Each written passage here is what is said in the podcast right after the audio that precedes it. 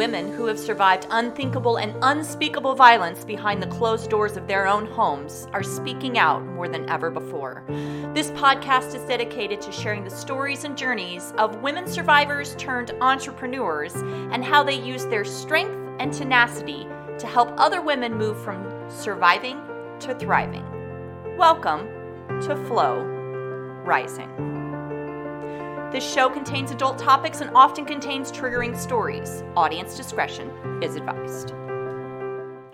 Hello, everyone, and welcome to this episode of Flow Rising. I'm excited to be joined by my guest, Diane, who is on the opposite side of the world from me today. Diane is joining us from Australia, so I'm excited to have an international guest.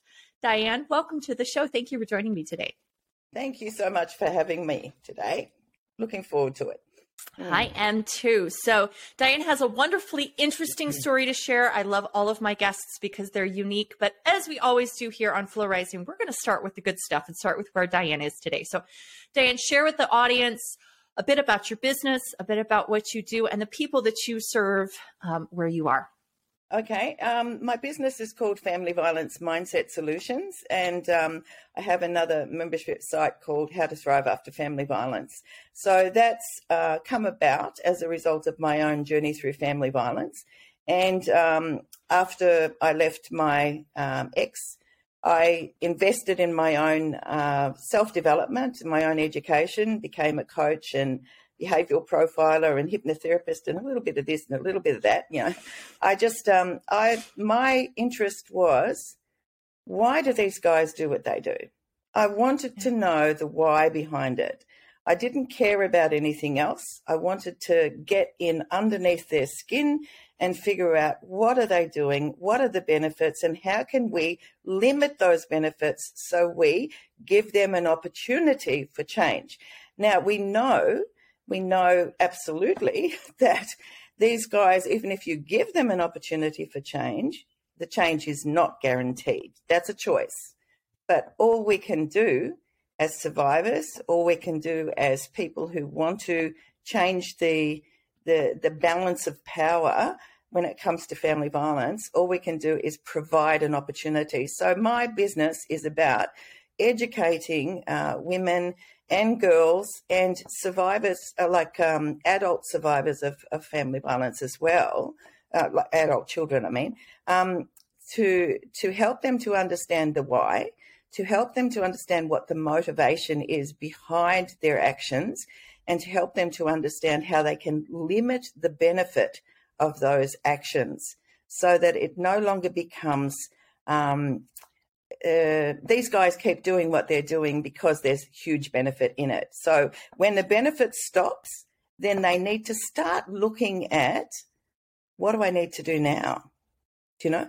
So that's what the business is all about. I I um I jump in where the recovery phase is. So there's a lot of support. I think uh, governments all over the world are looking at the crisis support. They're looking at dealing with the crisis, but very few people are dealing with the actual long term recovery process.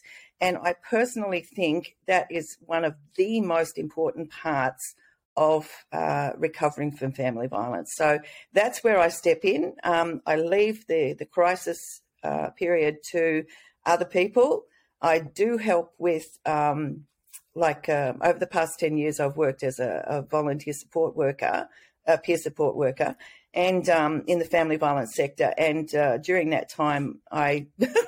I virtually lived in court alongside my clients. You know, yeah. I, I, would I would do between one to four days in in court each week, um, and that was with different clients. So that was over a ten year period. So I had a lot of court experience, and um, I actually found that um, during that time, I absorbed what are the challenges, how can they best meet those challenges, what is the best um, what is the best course to navigate through the the complex legal uh, system, and how do you how do you function in a dysfunctional system? So th- those are the things that I deal with um, in the very early stages of working with women. You know, uh, because I think if you can figure that out, um, then it makes the journey a lot easier. And honestly, uh, some of my clients, their their uh, legal the journey through the legal system is still ongoing. It's eight eight years for some people, five years for others. Some have an easier ride, but honestly, it's never an easy ride. mm-hmm. No. easy ride. So, does that explain as much as you yeah, need? Yeah, no, I, I love that yeah. you. Fo- I love how you're talking about focusing on the recovery piece because you're right. There's so many resources out there, and I always emphasize to people who are listening: yeah. if you are in an active, you know, violent situation, there are resources, super easy resources to get a hold of in almost wherever you're hearing this to make an exit plan and get yourself out safe. Mm. You know, but like, and then like Diane's saying, mm. legal resources, but then it becomes there's life. there's this mm. recovery piece. There's, okay, I'm out. Myself and my kids are safe. Maybe we're still going through the legal process and life still has to move forward and figure out a way. Um, so this is the point in the show where I always ask my guests to share their mm. own stories because mm. I think one of the biggest, most important things for people who either are in situations or even maybe in that recovery process mm. is to hear you're not alone. There are people who've navigated this before you.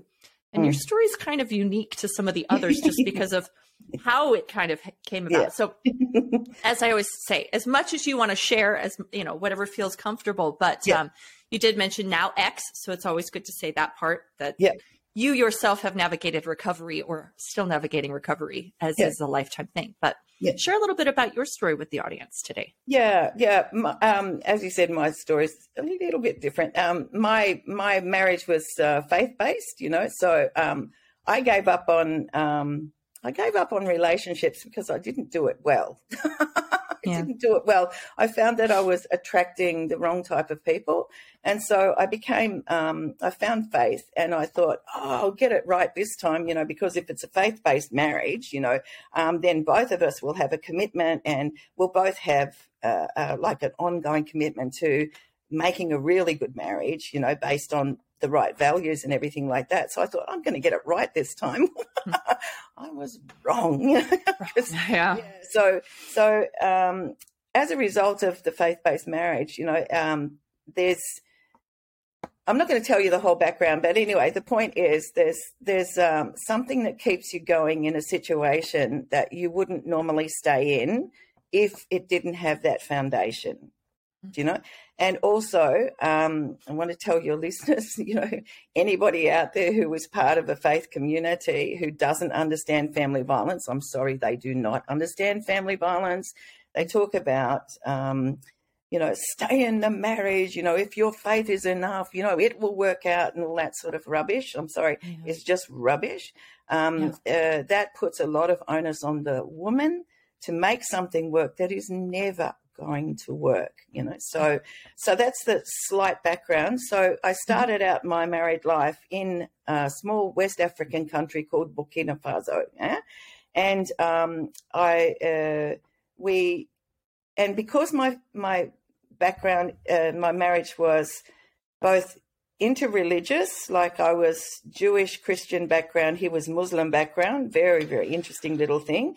And yeah. then he was African and I was white Western. So um, mm-hmm. there was also the cultural difference. It was a country where I couldn't speak the language, didn't understand the culture, you know, I was getting used to things, but I was well traveled. And um, so that's where my marriage started. So I wanted to emphasize the intercultural thing because mm-hmm. I would um, I would dismiss any concerns I had about his behavior because of the cultural differences. Mm-hmm. You understand? So yeah. I was um, rationalizing away some things that normally I would be a bit concerned about. You know, so so that was the other layer too. But anyway, we started out married life in in um, Burkina. Um, I ran a business there, and there were things that were happening. He was getting fatter. I was getting thinner. I was hmm. pregnant. I was pregnant. I was fully pregnant, and I was. Um, you talk about stones and pounds, right? Uh, we're pounds here in the states, but however pounds. you say it. I was 28 pounds underweight during my Ooh, pregnancy. I got sick. I got sick, and he didn't seem to care.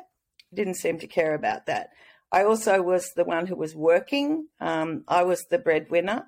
So I was pregnant, I was working, um, and uh, I was basically starving, you know. So we ended up coming home to Australia. So, so that's where it all started, and then we came home to Australia. And um, but uh, I don't want to make it too long. The point is, once once I under once I started to understand, hang on a minute, this is not it's not just the cultural differences. This is behavior stuff, you know? Yeah. Um, and we went through a, a, nice little period in our middle life.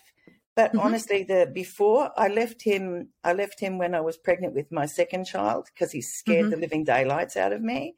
Yeah. And um, he came and chased me and threatened to take my children away from me. So yep. I went back.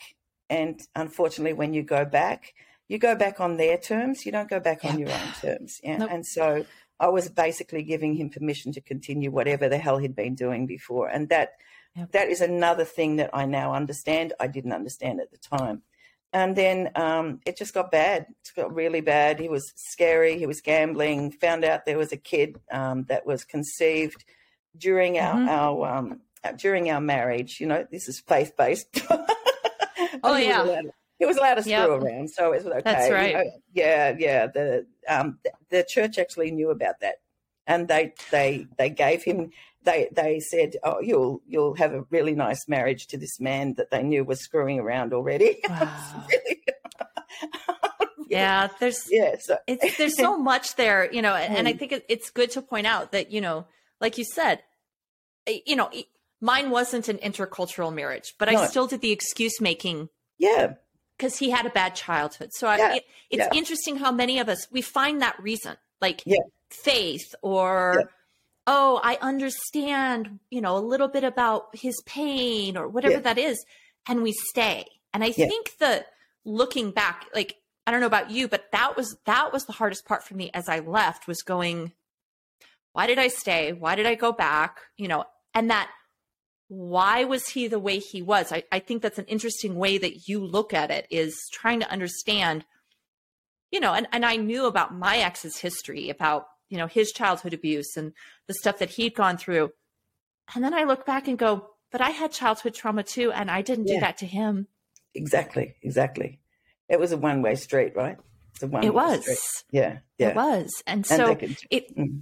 yeah, and it's just interesting to me how, um, our, our, our own personal journeys lead us, a lot of us, at least my guests on this show, into doing what we do today because, you know, I can only imagine for you how scary it was. I know it was scary for me, but how scary it is to have kids, to have these and be trying to escape and then come back and it's worse.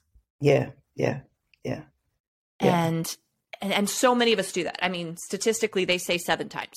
Yes. That yeah. we try and leave yeah, we seem to we seem to go through that revolving door, which is interesting. But I think that's the other thing I, I like teaching my uh, the women that I work with is um, how to minimize the the um, risk of bouncing back like a boomerang. You know, um, mm-hmm. I, I, do that because the way to minimize it is to um, there's no you know Tony Robbins, wonderful mm-hmm, Tony absolutely. Robbins. Yeah. Yeah. So he talks about um, how we, we need certainty, you know, safety, security, and comfort as our foundation before we're willing to do anything else. So if we don't have certainty, we're probably not willing to to go out and be an adventurous in the world or explore as we would need to.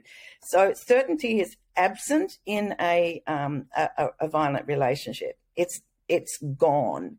So the woman has to make her own certainty, yeah, in order to be able to step off into the unknown. Okay. And if she can't do that, it's so likely that she will return to her abuser because mm. she has, she knows where she will live. She knows who she's living with. She's got a bed to sleep in. She knows where the kids are going to be. She knows there's food on the table. You know, it may be miserable, but she knows those things. So it's easier to go back. And the other thing that a lot of women say is, I know where he is. I don't mm-hmm. have to look for him everywhere. I know where he is. So mm-hmm. that's certainty. It's certainty of a type that is horrible, but it's mm-hmm. certainty just the same. when you've got no certainty in your life. So the woman, in order to leave, has to establish her own certainty. So I went behind the scenes. I went behind the scenes and over a period of 12 months, um, mm-hmm. looked for a place to live, got a stable job. Um, you know, like I did everything I needed to do in order quietly, of course, you know, and I got all mm-hmm. of my important get your important documents before you leave. I mean, just get them, you know, get and them. put them yes. somewhere safe. That's the most yes. important thing because as soon as they got wind of your your leaving, they're going to snatch them away and you're oh, done. yes. Yeah. So, yes. um, so I did all of those things. I took a 12 month period. I even got mm-hmm. a loan from my wonderful, wonderful boss for the yeah. bond.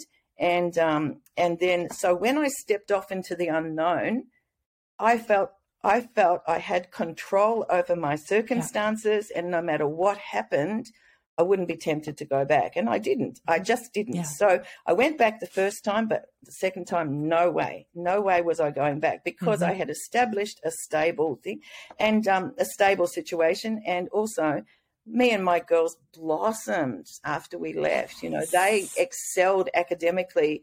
My ex came to only I mean, he came, I could count on five fingers how many times he came to school, you know, with me. Mm-hmm. So, but he came the year we left, thinking that mm-hmm. the kids would fall into a heap and he would have a justification that, you know, they should come back.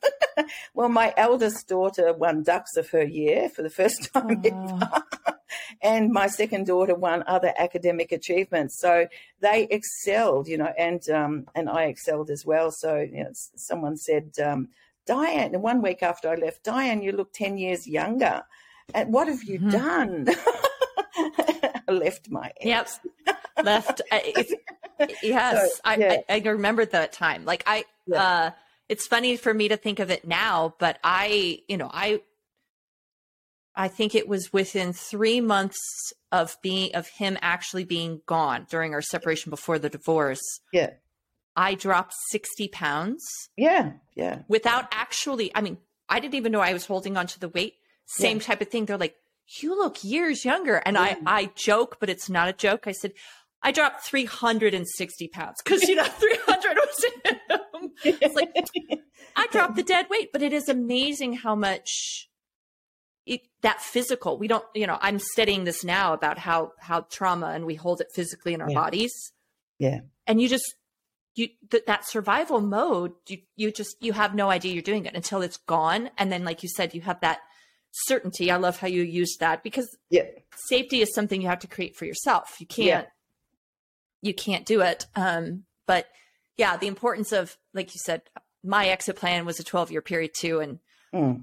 I look at that 12 months and because I I actually canceled a divorce. That was my go back. Was I can't yeah. I had filed for divorce, I canceled the divorce and sadly that last year was when a lot of my lingering physical stuff actually happened because like you said, I went back and it was on his terms. Mm-hmm. But I needed those 12 months to do what you said, get the important documents, yeah. get the get the bank account, get things yeah.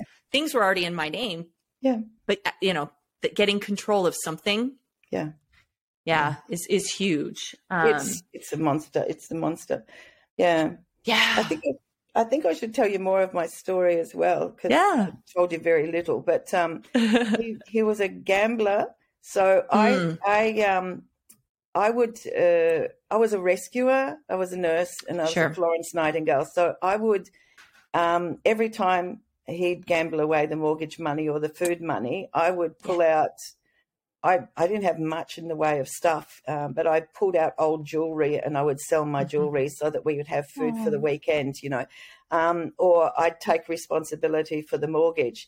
And um, in the end, I decided I stopped doing that. I stopped oh. doing that because I decided I would be willing to lose the house um, in order. Uh, like I figure if he went down to zero, there might be a possibility for him to change, you know. So mm-hmm of course, it wasn't going to happen. But anyway, I, I did it. yeah. The point was, I stepped back out of taking responsibility for everything. And that's another important thing for people to understand. If you constantly rescue a person who's creating disasters for himself, he will never take responsibility for those disasters. So you become the person who is the go to person every time he gets himself into trouble. And it's your responsibility. And he has an expectation that you will fulfill that responsibility. Well, I stepped out of that relationship. He was in a state of shock. Um, suddenly he was responsible for all the mistakes he was making. Mm-hmm. I felt so much lighter, so much freer. And I'd already released my attachment to stuff you know. Mm-hmm. So um, I was I was fine, you know, and I thought oh, if we end up homeless, this is your issue, you're not mine. I'll manage, yeah. but I don't know about you. And um, and that's uh, that's forced him to take responsibility, and mm. I flatly refused, you know. So that was one area, and that was really good. The other thing was um, there was sexual abuse, and I think I mentioned yeah. in my prelim. Um, yeah, yeah. The worst, the worst thing that happened was um, I had a. a the, the point is, your physical well-being does mm-hmm. diminish when you're yeah. in a violent relationship. Now, yes. violent. Uh, I say violence, but I mean coercive control. I didn't have black eyes and broken limbs. It was still sure. abusive. It was still yep. violent. You know, yep. but um, so. Uh, I underwent when I came home from Africa. I underwent um, five operations and had two babies mm. in in uh, in four years. You know, wow. um, so that was an indication that I had my my body was feeling the stress of a, of a difficult yep. relationship. But um, yeah, the the worst thing that happened was um, I came home after having a hysterectomy and removal of my cervix and and um, he raped me just one week after the operation. So, oh. um, so he he thought that was fine. so this is the thinking, you know, this is the thinking of uh, mm-hmm. abusive people. It's as long as I'm getting benefit out of it, it really doesn't matter what what's happening to you. Um, you know, I told him I could die. That that wasn't a problem. You know, that, that didn't seem to be an issue. Uh, what do you mean? You know, but later he would tell the story. Later he would tell the story. I stopped because I saw blood on her on her abdomen. You know, so I'm I'm the genius. I'm I'm the the wonderfully considerate person who stopped. Do you know what I mean? So, um, so yeah. they make themselves into the the glorious warrior, the glorious savior, when mm-hmm. actually they're the ones who are doing this thing in the first place. It was yeah. their decision to initiate. So that's probably as much as I need to tell you. But I just wanted yeah. to tell you those two things because um, I think they're relevant to people's journeys. Yeah, I think it's hugely important to talk about um, spousal rape um, because yes. that is one of those things that people are, and especially faith based marriages. Uh, yeah, I was yeah, not yeah. in a faith based marriage, but a lot, I've talked to a lot of survivors who were like you in a faith based marriage. Yep. But I grew up in a church that, you know, I, I tell the story that my, my church education, this is, this is terrible, but I, it's one of these newly recovered memories that I actually had blocked from my childhood was a mm. man pleasuring himself in front of the teenage girls, teaching us how a man's penis worked because it was your responsibility to always take care of his penis. Whoa. Jeez.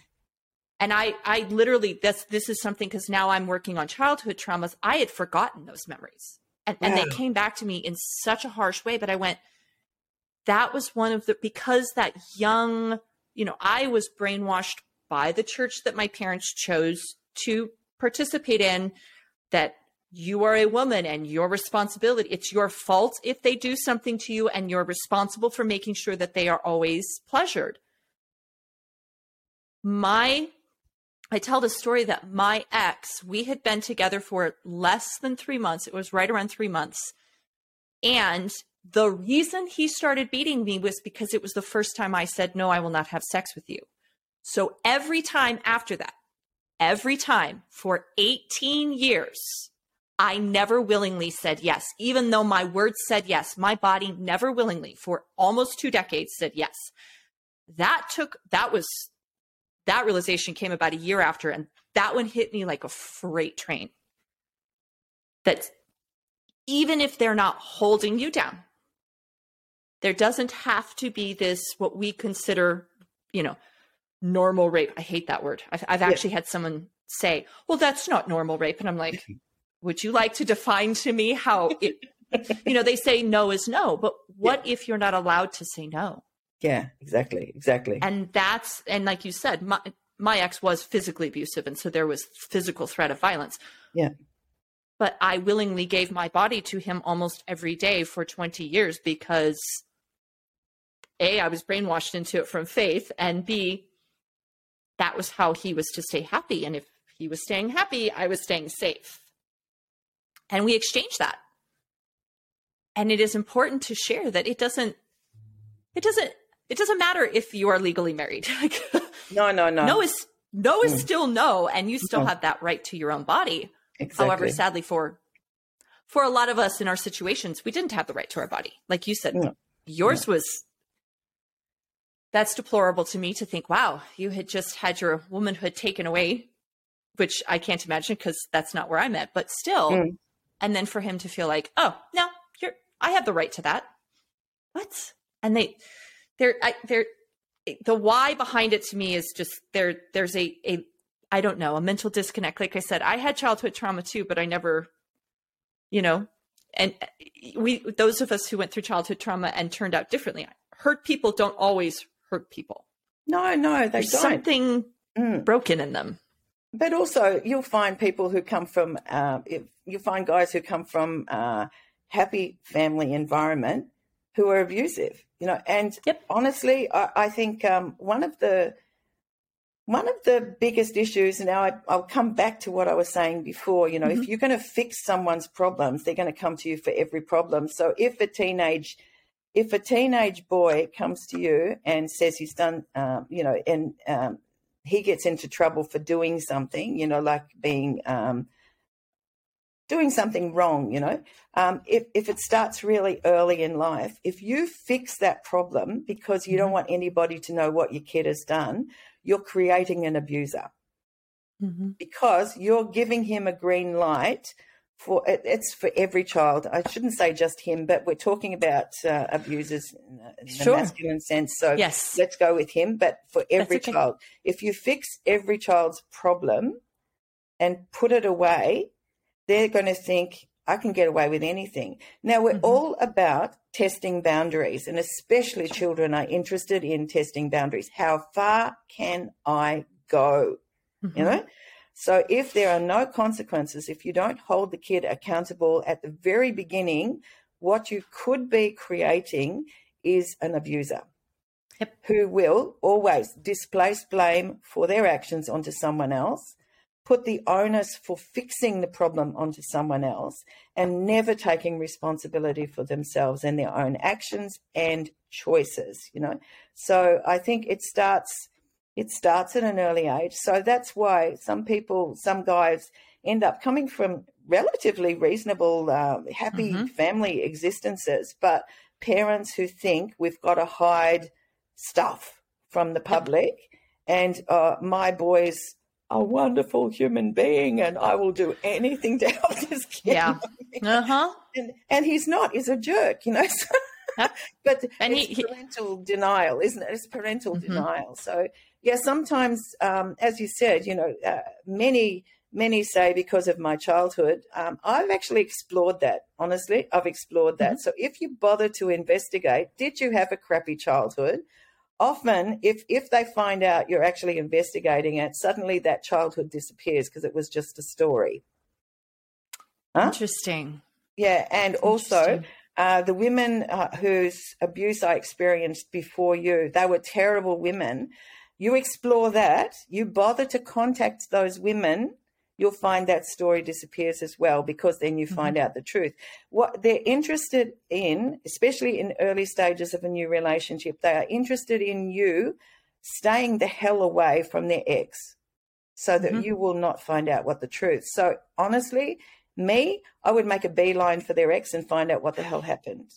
Yeah, uh-huh. I would do the exact opposite to what they're saying because, and I'd Google the damn guy. I would Google him and find yeah. out what is his history um, so those are the things I would. It's because a lot of women say they just had feelings, but they mm-hmm. dismiss mm-hmm. them. The rationalization mm-hmm. of of things, you know, because when we're in love, we're a little bit nincompoopish. we, yes, we can be. so we will, um, yeah, we'll think, you know, I can handle that. I can handle that.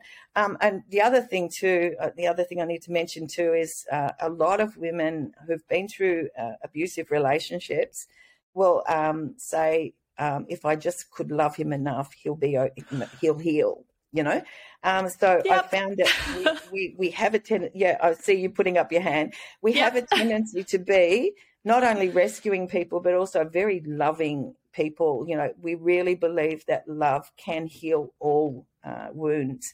And yes, to some extent it can, but mm-hmm. when a, a, person chooses um, abuse, chooses to use abuse, you can't heal that by loving them. Actually, you have to do the opposite uh, because mm-hmm. you're giving them the green light.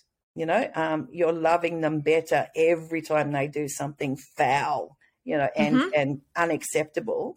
Um, uh, you're doing it because you have an identity. I, I am a, a compassionate, caring, empathetic person. Yes, we are. We are. Yes. But there has to be a point at which who do you choose to use that compassion, empathy, yep. and and uh, beautiful heart on, and who do you withhold it from? You know, you know, do you throw this this love, this care, onto a, a, a rocky ground where it's not going to yeah. take take root, or do you preserve it for people who you know um, will treat that love and that care with the right respect it deserves? Yeah. Do you understand? Yeah. So I yeah, that's I just, that's beautiful. Yeah. Yeah, yeah. it's it's, it's interesting it? how it's mm. so true. That's yeah. like I said. That was that was me. That was yeah it, it's funny that you say that because I have this this this memory of being at church of all places, and I was mm. eight, maybe seven or eight mm. years old, and the the pastor was talking about love, mm. and I hmm. remember thinking that that's it that that is the essence of who we are, and I was right. That is the hmm. essence of who we are. Yeah. But my childhood, and then my training, and then my choices as I got into marriage were, it was give, give, give, but it was never it wasn't for me. Like that love was not designed for me.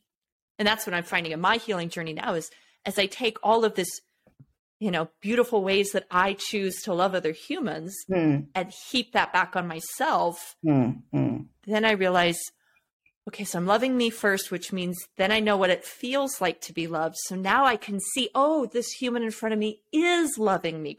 There's that, and all those things that we excused for love, which were never love, ever in those abusive relationships. They weren't, you know, I, I call it the card and candy love. You know, they'd show up when, when they were supposed to, you know, you'd get, I always hated the love bombing phase after, for, for me, after a beating, then would come the dating again. Now I'm going to give you flowers and now I'm going to pretend to love on you until you, you forget what I just did. And that's that's the hardest part is you have like you said you have to break that and and take that from them. You really have to take away your love yeah. and say yeah. nope. That's yeah. that's actually not what what you're going to get from me anymore. You're going to just you know not have that. And that's when things that's for me that's how it works was i was like nope hard pass on loving you anymore you're in a love diet, mate. yeah. Diet. and it was, it was, I distinctly remember the day, like even after we had divorced. I was still struggling on that letting go piece for yeah. about eight months. Yeah. yeah. And I, again, really good at lying to myself. I would say, oh, it's because so he wants to see his son and he doesn't have any money because he didn't know how to have a job or pay rent or get utilities or I had done that. He had no mm. idea how to do anything. Mm-mm. And he was floundering. Mm-hmm. And I was like, oh, he really wants to see his son, so he wants to see me. So like I would let him still hug me. I think about that now and I'm like, oh. but I remember the day and I was like, do not touch me. And I said it just I was like, do not touch me because I'd made up mm. my mind. That literally was almost three years ago now. And other than the obligatory text to his child on holidays, eh, that's it. Oh, like, wonderful. He stepped out. That's good. I I got I feel I feel blessed. It's it's yeah. funny how a lot of people talk about, you know, what happened after they left and I'm like mm.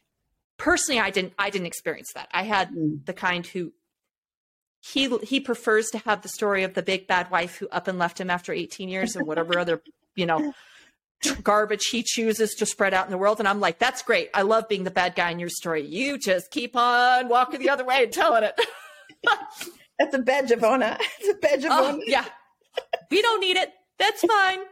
Um, you know and now my son's almost 14 and hmm. so he can make it even though yeah. he, it's it's his own choice now. Like every time his father texts i'm like and he's like what? I was like i got nothing to say. I'm like cool.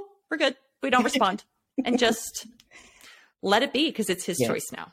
Yeah. And so that's yeah. that's the most important piece i think is the uh the choice yeah. aspect I, I, left um, when I left. Um, I thought, how can I make sure that he doesn't bother us? You know, so I, mm-hmm. I said, you can have everything. I'm taking the kids. That was the yep. deal. So I gave him the house, I gave him the furniture, I gave him everything, gave him the car, by the way. And um, uh, so we didn't have transport, uh, but I, yeah. I got myself a job. I got a, um, I told you, I think in, uh, I, I got myself a job where I had a company car that was actually a three ton truck. That's great. yeah. So, so this is this is another thing too. Is um, sometimes when you put it out to the universe, I need this, you'll get something back, but it won't be exactly what you're looking for. But um, anyway, yeah, that was perfect. But um, yeah. so I gave him everything, and because I gave him everything, including we had two beds and a computer, we left with two beds and a computer for the three of us. You know, the kids needed the computer for their work. I inherited mm-hmm. uh, thousands of dollars in debt. He was perfectly fine with that. He used to throw me 50 bucks a week um, and that was going to cover everything and he thought that was pretty reasonable and um, so uh, that's $25 in us money. Yeah. Um, so a huge amount of money that i really yeah tons. go i was so extravagant with that oh my goodness. Yeah. So because of all of that because i gave him stuff and he was interested in stuff clearly he was not interested in people because people who are interested in people do not treat people that way, you know? Yep. Um, so I I monopolized on the fact that he was interested in that stuff and just mm-hmm. walked away. A lot of people told me I was stupid doing that. You know, you should do property settlement and everything like that. Sure, I could have done that. I could have yep. done that. But I also could have had him plaguing me for years, you know? Yes. Um, and I just thought, nah, I've got it right, you know. Um, I don't dis- I don't discourage women from doing property settlement. I don't yeah. discourage that. Um, I can't. Um, I don't know their situation, so I will support them through that. But um, that yeah. was my path, and it mm-hmm. worked. Mm-hmm. It worked. So yeah. all I cared about was, does this work? Does yep. this work for me? Does this give me and the kids freedom? And yes. the kids have still got their relationship with their father. They're 36 and 34 now. Sure. So they've chosen their, their relationship with their father. Mm-hmm. And that's another, I don't know about you, but that's another complexity that a lot of women who are mm-hmm. survivors of family violence have to deal with is the, yes. the kids want a relationship with their uh, abusive part, the father, mm-hmm. even if he abused them. Even yep. if he abused them, there's something in children that is their love is unconditional, regardless, yep. you know. And uh, another thing I found is that uh, we women cannot badmouth their father because it's their father, you know. So yep. we we were forced to be silent within the marriage, forced yes. to keep the secret, the dirty secret of what's going on behind closed doors. Then we mm. leave the relationship, and unfortunately, we're forced by our children to keep that secret again. Yeah. And I think that that um, that has been more painful for me than anything else because mm-hmm. I love my children desperately. So yep. um, having them keep me silent, having you know having to be silent um, about all of this, you know, and um, I promised my children I'll only speak about Papa. We called him Papa because we're French mm-hmm. background. Mm-hmm. Um, yep. I'll, I'll only say good things about Papa. I promise I won't say anything mm. bad about him. Interesting. You know? Yeah, and um, I mean, you nearly choke every time you say something good about him, but you know, but uh, yeah, it's it's it's in order to pave the way to have an ongoing relationship with your children where they don't resent you, for Mhm. the fact that um, uh, your relationship failed or whatever they they resent you for. You know, um, Yeah. yeah. So it, it's that's another important thing in the recovery process. Unfortunately, you know, and I think it's unfair. You know, it's unfair on Yeah. the woman. It's really quite difficult for the woman. Yeah. Yeah. I always Mm. have I've had a rule with my own child um since he was old enough to talk, uh, you know, a little, before he turned 1. Mm. If he asks a question, I will age appropriate answer it. Yes. Yes. Yes. And we were a couple years out of the relationship and he started having nightmares. Yeah. And he asked me. He goes and he would he would describe things and I'm like cuz he never experienced the violence himself, but of course, we lived in teeny tiny places with paper thin walls. It's not like he didn't know what was going on with mom. He could hear. And he would start describing incidences and he would, and then he asked me, he goes, Is that really what happened? Mm. Mm. And at first I would say, I, I, you know, again, I don't want. And he got so insistent that I was like, okay, I'm going to just have the rule. And it's always been the rule with him and I. If you ask the question, age appropriate answers. And I finally started telling him, your memory is true. Yeah. Good on you. And I would just, I wouldn't go into details. I wouldn't explain Mm. it from my perspective. I Mm, wouldn't, because I didn't want to put, again, that this is how it exper- I experienced what you heard. But I would Mm. just validate and affirm that his memory was real. Mm. Um, Mm. He's working on that with his in therapy. Then that's why I say that's that's a therapy place for him to come to terms with that. Yeah. Yeah. But if he ever came to me and said, "I want to talk to my father," I would not restrict that. I would not prohibit that. I wouldn't even prohibit him from seeing him if that was his choice. Mm, mm, mm. But it has to be his choice. And just Yeah. because his father reaches out, that's Yeah. why I said every time I'm like, "Do you want to that?" And it's not on me. If you Yeah. say yes, you absolutely may call him. You may see him. Mm. And at this point, he says, I don't want that. And there may, again, it may be heartbreaking for me. And it may be tomorrow where he says, I'd like to see. And that's, that's his choice. Cause again, that's half his, like you said, that's half their, their identity. That's half their biology. That's half where they came from. Yeah.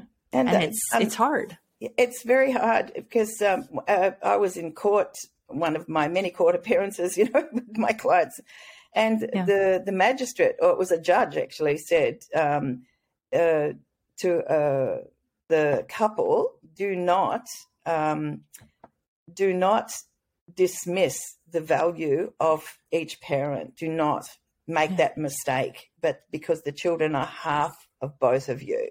You know, so Mhm. so um, don't badmouth the other person thinking that you can do that. There may be justification, but you do not have permission to do that uh, because the children feel torn in two. Yes. And um, that's that's the sensitivity. But I love what you do. I love age appropriate responses. My my daughter, my youngest daughter, we were um, she was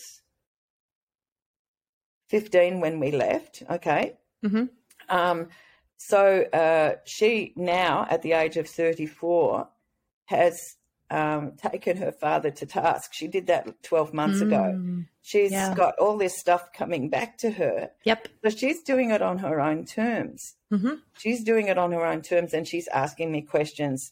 It's Mhm. taken all of those years for this Yeah. to start coming out because I think people who go through childhood abuse, you know, uh, or, or are surrounded by it, they may not experience Mhm. it, but they're certainly impacted by it.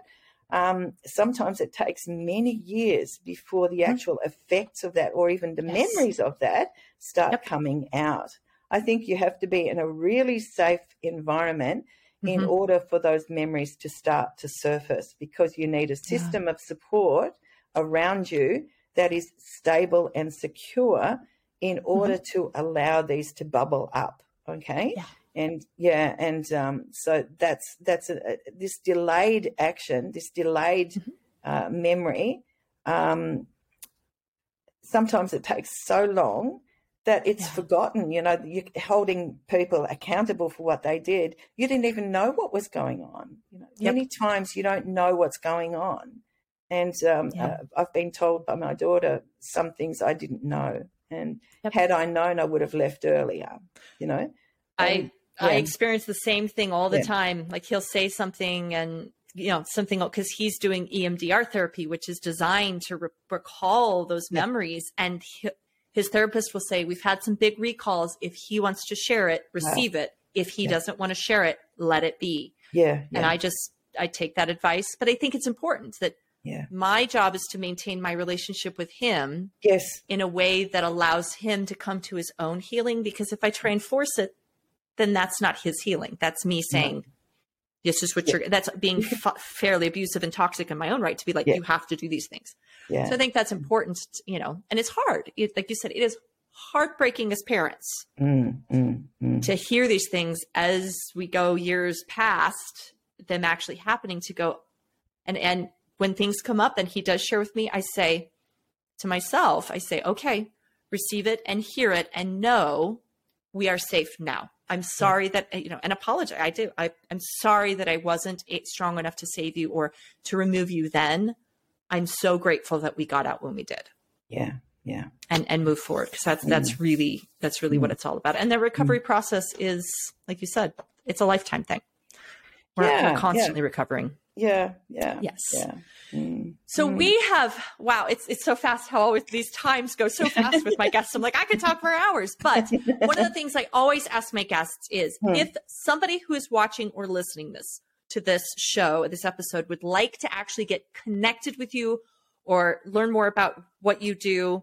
yeah. What is a good way for people to get connected with you right now?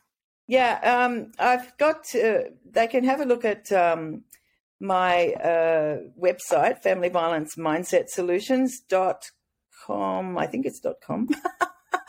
.com.au it is. There we go. Isn't that terrible not knowing? it's okay. I've I've done that before. Like I think that's why I, I make sure that the links are down below. So yeah. for anybody watching or listening, just click on that link and you can get to Diane's website to learn yeah. more about the work that she does. Yeah. Um, and get connected with you if, if they so choose. Yeah, and there, there's a, a, freebie that they can download as well if they want to. It's called um, the ten key things you need to know to distinguish between new love and the early stages of abuse. And um, so um, that's something I offer people um, because I think we need to understand what are the key indicators in an early stage uh, of a relationship that um, will give me an indication this guy is potentially an abuser. So, yeah. new love and the early stages of abuse are virtually almost identical. So, mm-hmm. that's why I created that particular um, uh, webinar, thinking this is what people need to know. You know, if you can avoid an abusive relationship, it's better than escaping abusive relationship. Oh, I believe yes. If I if I'd left the first time, right? But yes, that is that's right. If you can see yeah. those and and educate yourself, so that's lovely that you have that free resource. Yeah. Um, yeah. Again, for the listeners, website's right down below. Go grab Diane's free resource. If, if you or someone you know needs it, please get that out there. And Diane, thank you thank you so much for joining me and yeah, sharing pleasure. your story and the work that you do for mm. other survivors thank you so much i appreciate your time yes mm. to my audience thank you for joining us and as always i'm wishing you peace love and flow and may your flow be ever rising until next time